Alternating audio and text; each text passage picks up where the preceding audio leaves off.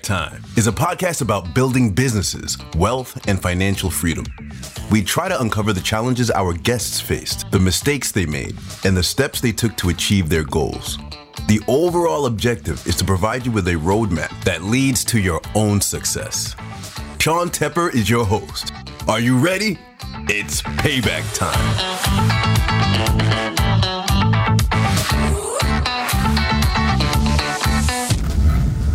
Investing is more than just numbers and math. Most investors make the mistake of only looking at the numbers and wonder why they are not picking strong investments.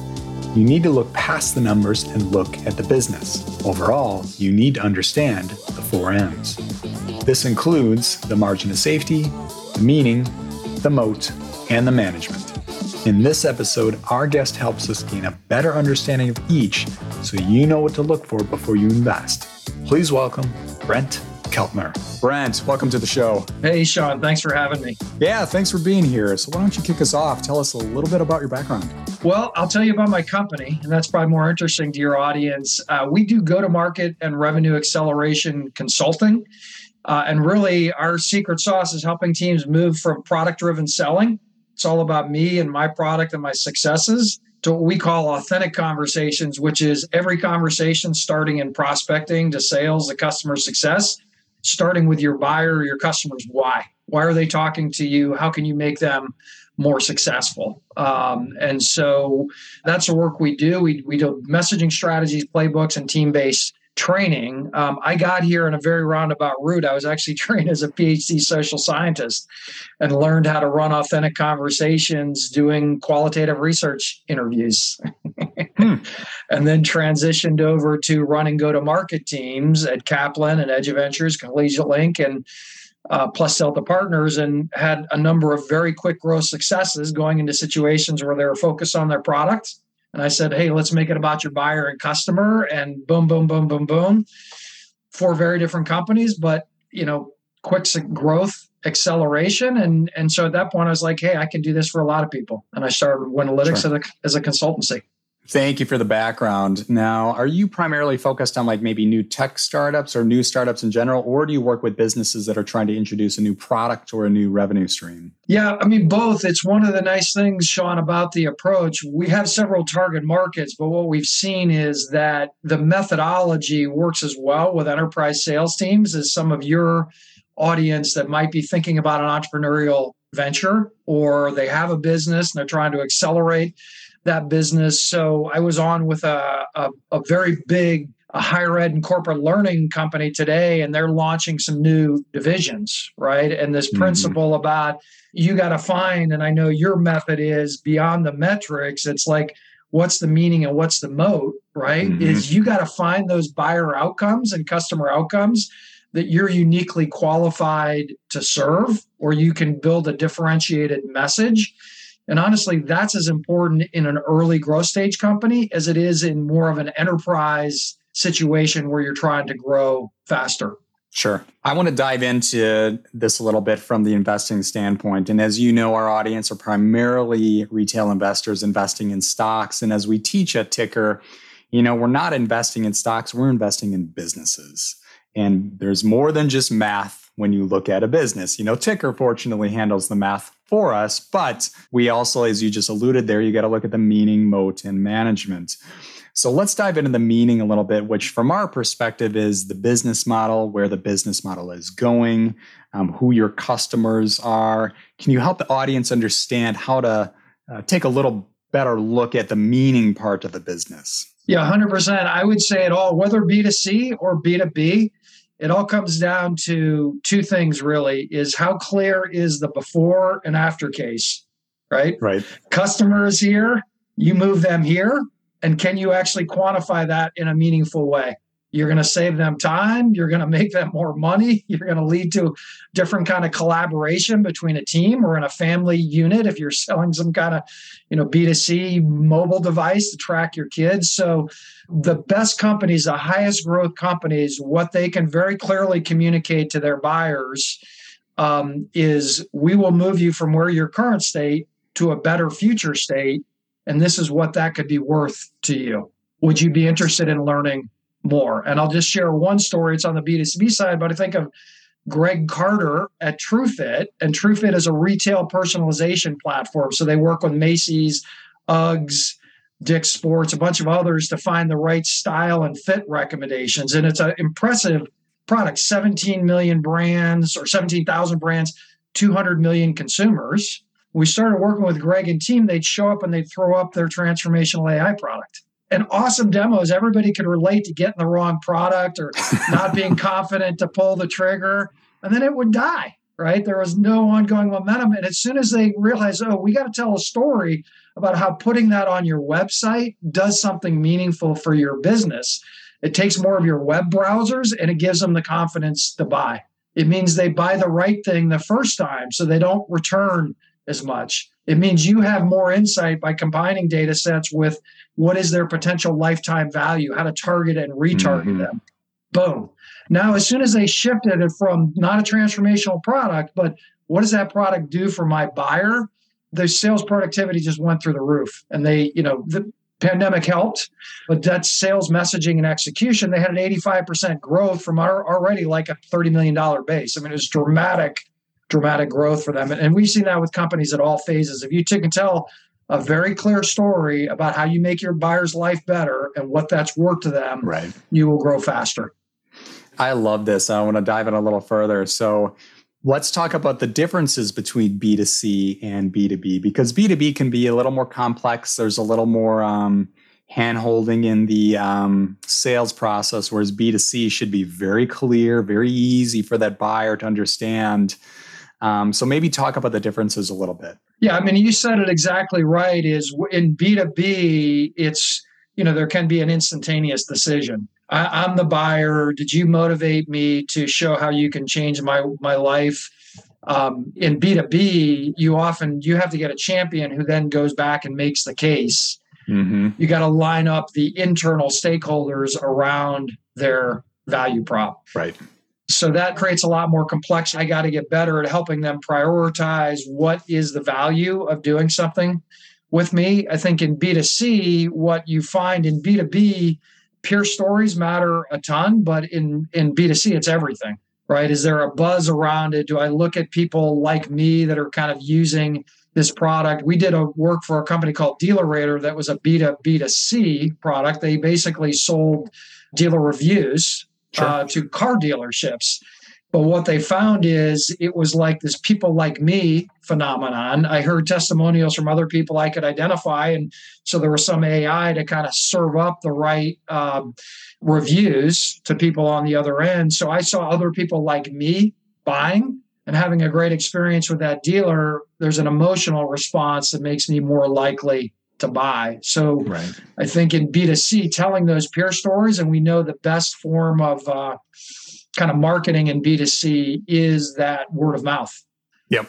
And actively promoting that word of mouth and building kind of a following around that word of mouth is everything. Success stories matter a lot B2B, but lining up your buying group is as important.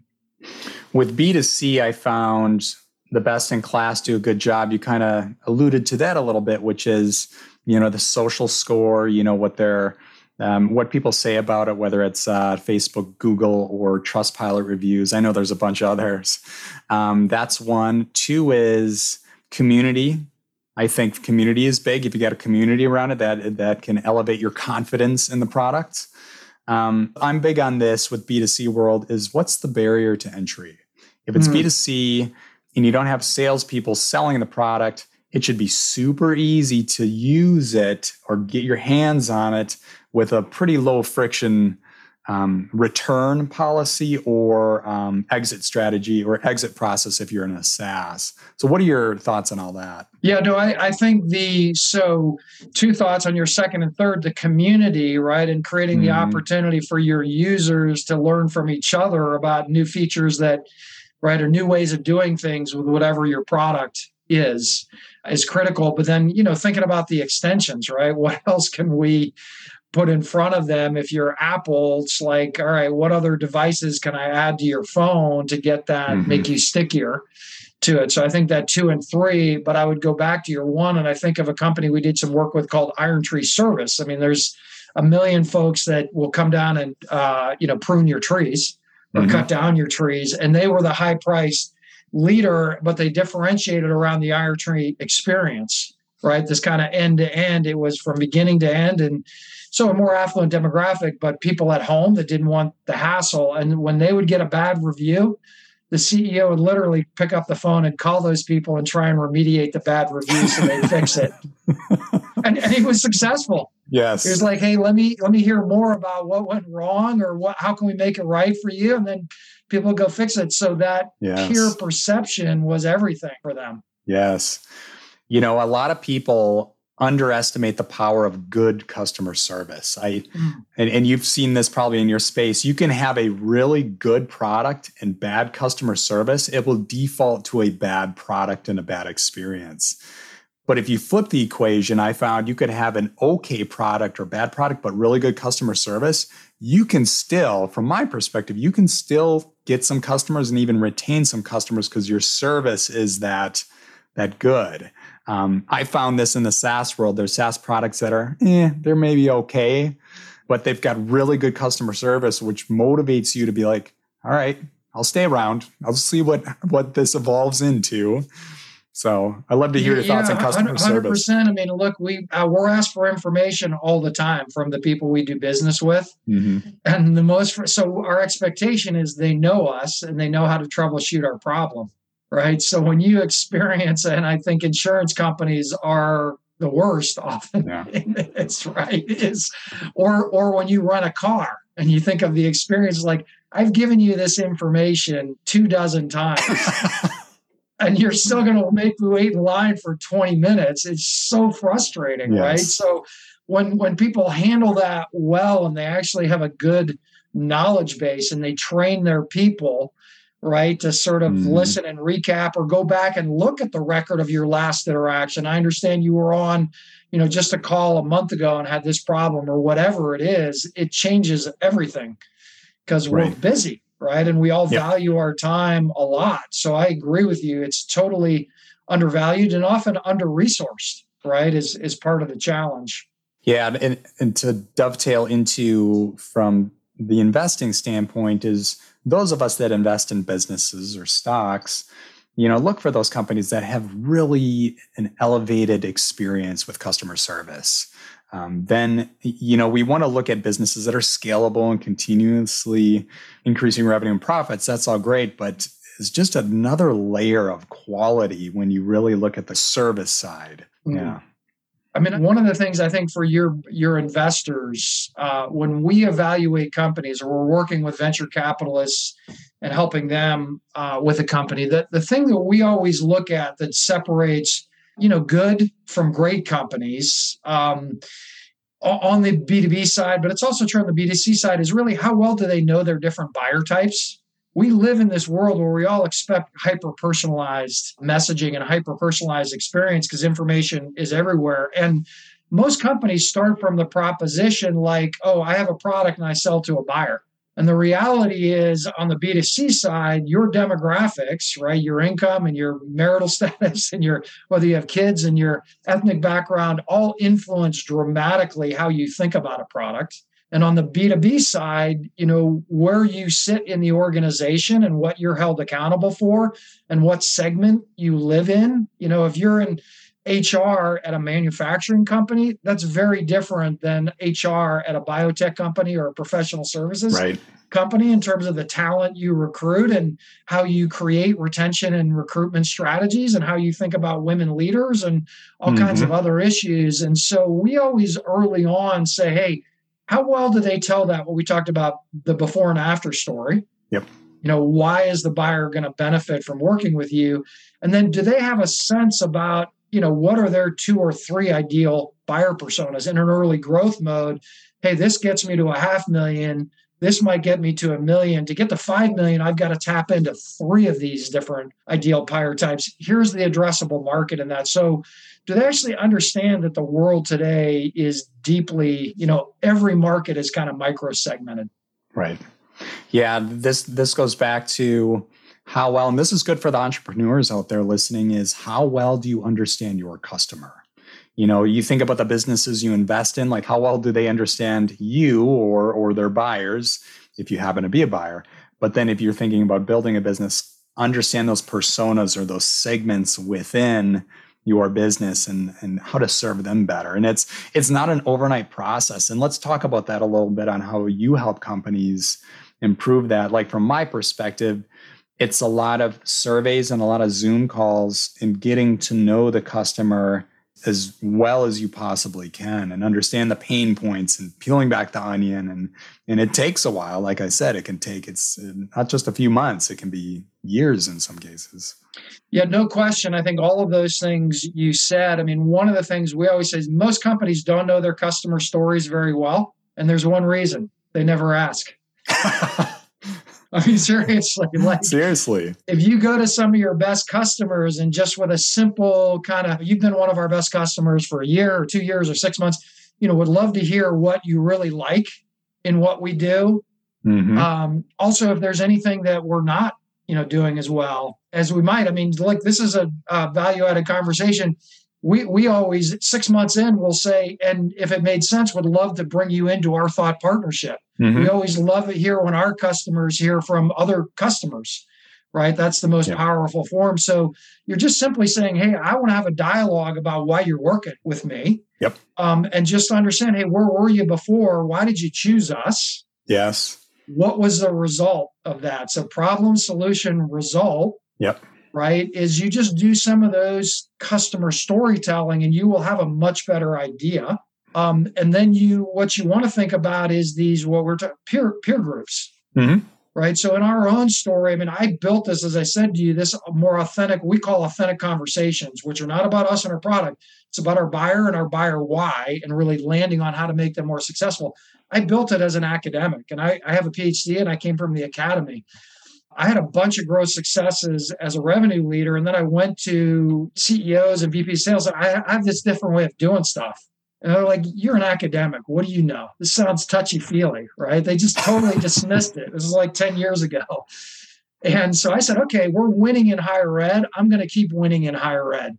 Yeah. And then I just looked for people in other segments human capital, industrial automation, ad tech that kind of got the outcome we were trying to drive for. It's not about your product, it's about the business outcome. And so we built out personas. So I think your entrepreneurs or your investors, it's how well do people understand the outcome? And then yep. how well do they understand it for a couple of different buyer personas? Yeah. That's yeah, how you get, build really dramatic growth. Yeah, that's really good to be sensitive to, you know, with the businesses we invest in. Of course, back to those who are building a business is how well do these businesses care about their customer? Are they asking those questions? Are they on social media engaging? And if somebody comes up with an idea, do you see do you see responses from people at the company about, oh, that's a great idea. Um, we're going to take that into consideration. Like you're hearing us, you know, you're taking this into consideration. That means a lot. Mm.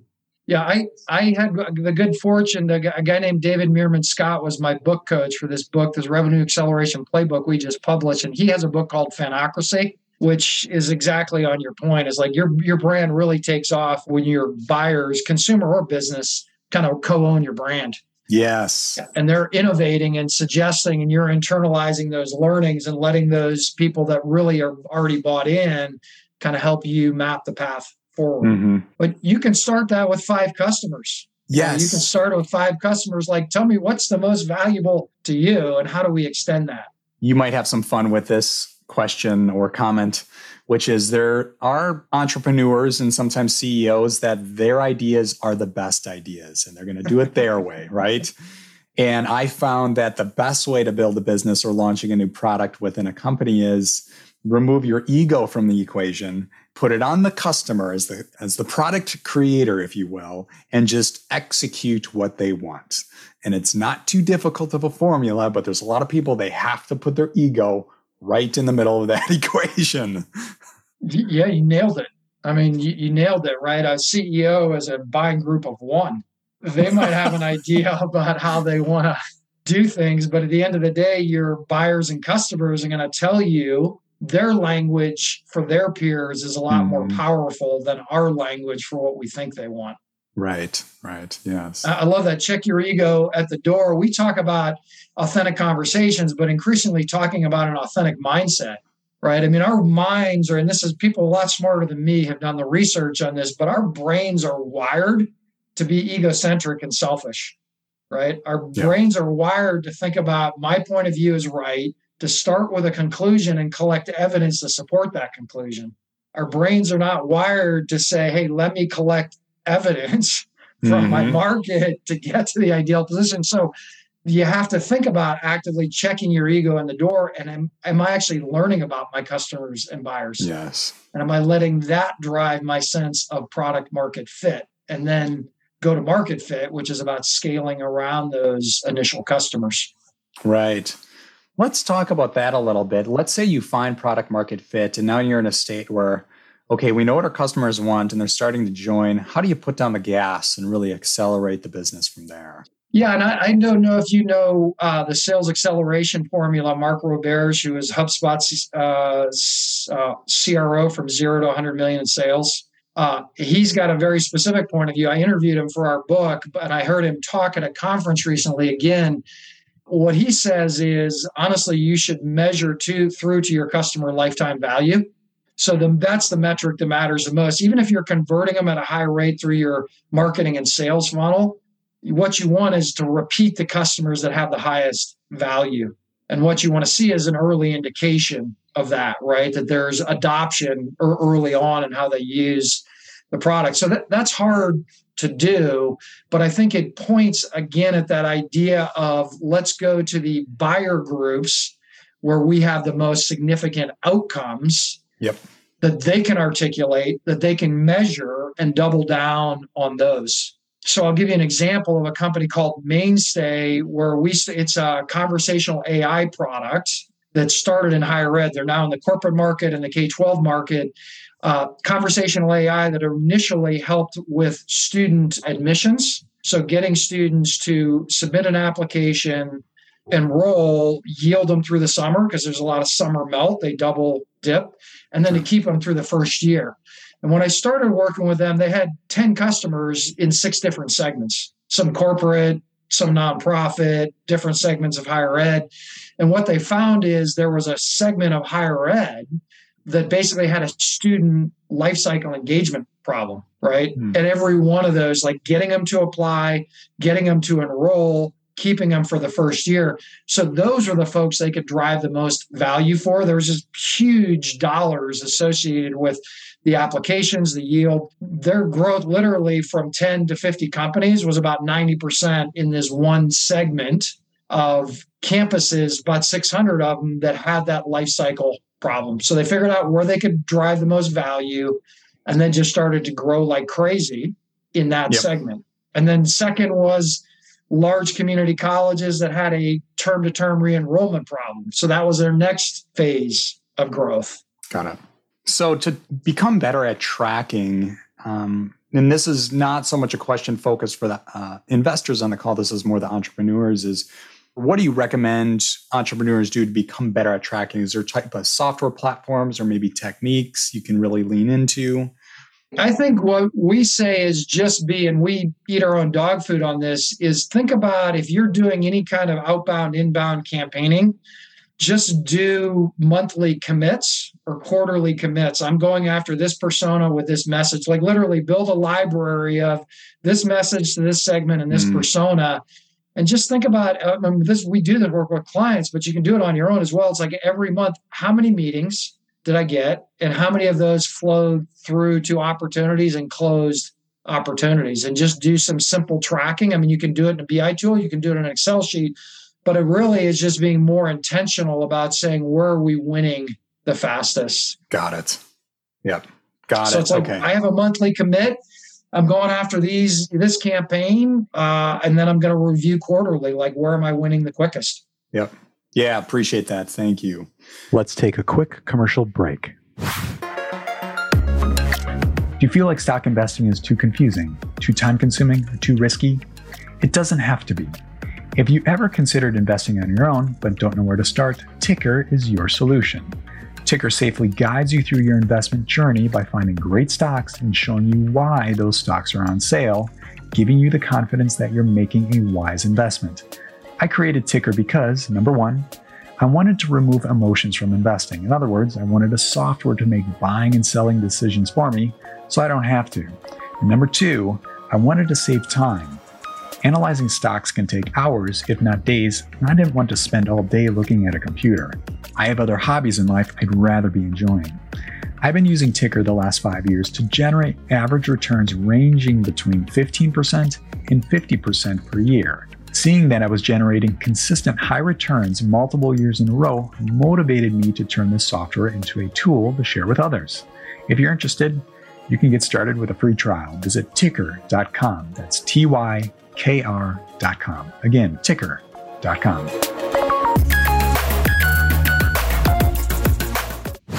Um, what I'd like to do next is, and this has been really helpful for the meaning side of a business, understanding the business model, your customers, where it's going. Let's transition a little bit to the moat, which is the competition. Can you tell us a little bit about how you help the companies you work with? How do you help them become more aware of their competitors or or become more aware of where they're going, so on and so forth?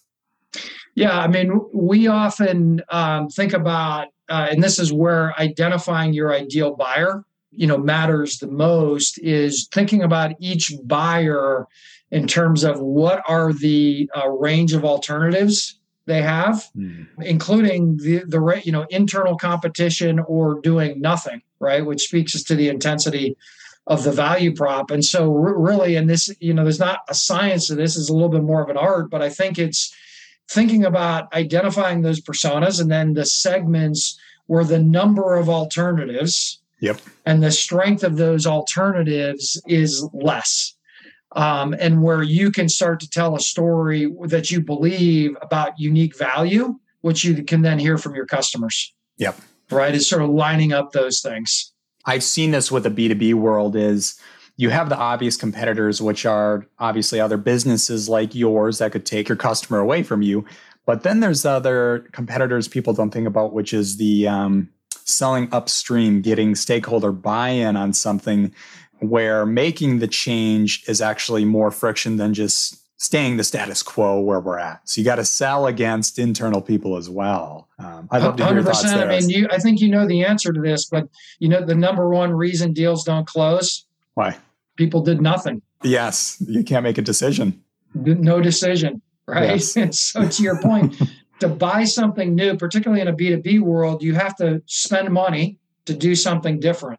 Yeah. and that's that's hard.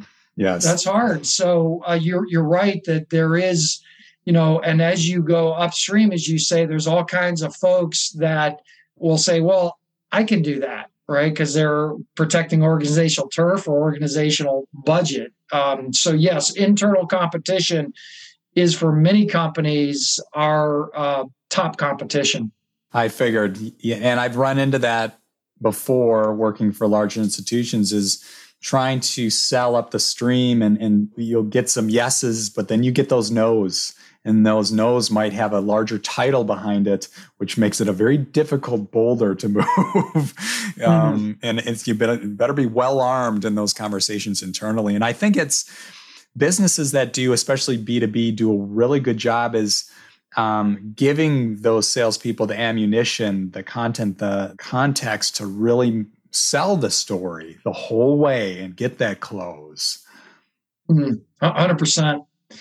I wanted to go to your fourth one, yeah. management. Yes. And I wanted to pick up on the mindset, this idea of, you know, the CEO's ego. Because this is one of the things we say, you know, you can have a promising market, you can have a promising product, but one of the big dysfunctions we see in leadership teams in the sort of early growth mode before you're just kind of an item is the management mindset is people um, you know are just you, you'll sit in their management meetings and it's like i think i think right everybody has mm-hmm. a point of view i think yes and just teaching them the discipline to say i think because right this is my evidence to support that assertion or making it comfortable to say i don't know but i will go find out and here's how i will find out right? There are so many uh, leadership teams that are oriented for show and not actually oriented for getting to product market fit and getting to go to market fit. And it sits with the CEO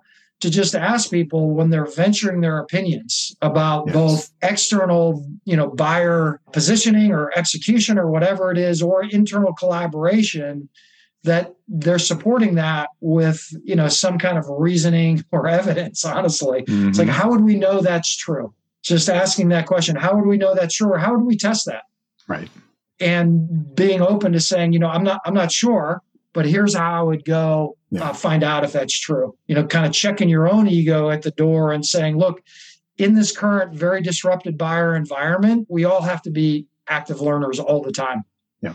I love how you positioned that because that's a really good sign for those of you who are investors and you like listening to the transcripts or watching videos on YouTube of CEOs is that moment when they admit outright, I am not the expert. I do not have the answer, but I will find, I have a strategy, an action plan in place. They're not saying those words, but that's what they mean is to find the right answer on a expedited timeline. They're not going to dwell on the next two years. It's like, let's get to an answer. So um, that's what I look for and a good CEO is that humility to show that I am not, yeah, I'm not the expert here, but I'll find an answer for you. That's right. And as you said, it's not a defensive posture.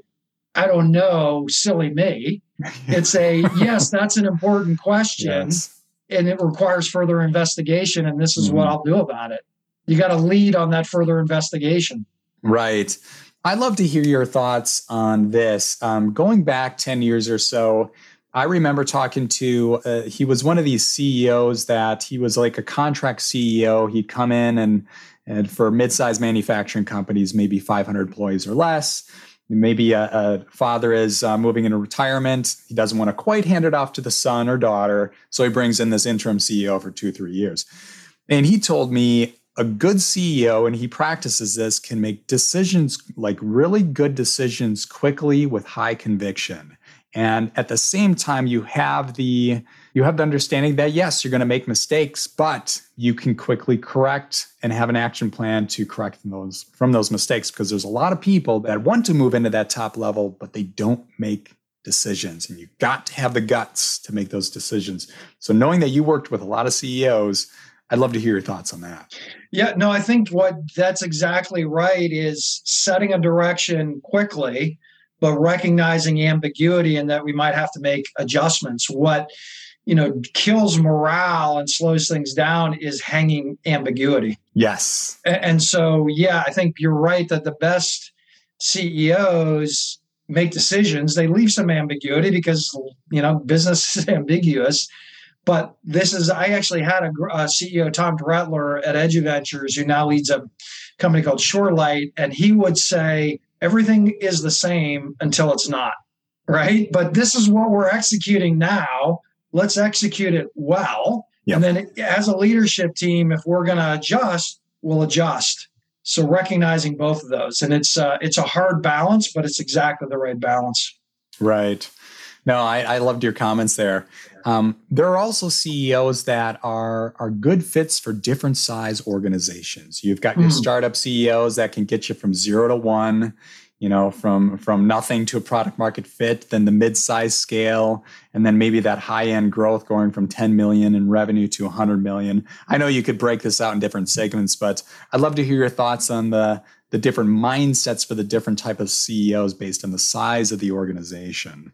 Yeah, you know, I think you're you're right. The sort of the the first one is somebody who can dive in and do the work mm-hmm. with their team, right? The second one to me is probably the where you need to be this most fluid in making between 1 and 10 million fluid in making a lot of decisions and agile. And that's where honestly most companies stall because they don't have the right leadership. I mean, once you're above 10 million in a software company, you're going to have 40 or 50 people in a services company more. And now, honestly, uh, communication and talent development are by far the two most mm. important skills, right? You just have to get good at communicating the same thing to different constituencies over and over and over again. And as you level up, you got to get better and better at recruiting talent for different roles for different size of companies. Right. Um, so that's where I mean, you know, really good CEOs are not really that different from politicians. Right? I mean, they're just they're very good. And and Tom Dretler, who is a good friend, I mean, he was so good at telling his story. You know, you could just see the the story was crisp and it was authentic. Yep. But he knew his audience and he knew the points of the story to tell. So that communication and incredibly good at recruiting talent because he would get people excited about the vision and had just had a good sense for people and how their talents could fit into different roles. Mm-hmm, mm-hmm. That the question from my perspective was somewhat selfish because this is a learning moment for me as I help build Tykr and, and have a really awesome team around me. But that's one thing I've been paying close attention to is building a really solid team, recruiting the right people, and then um, reiterating the vision. Where are we going? What do we want to do?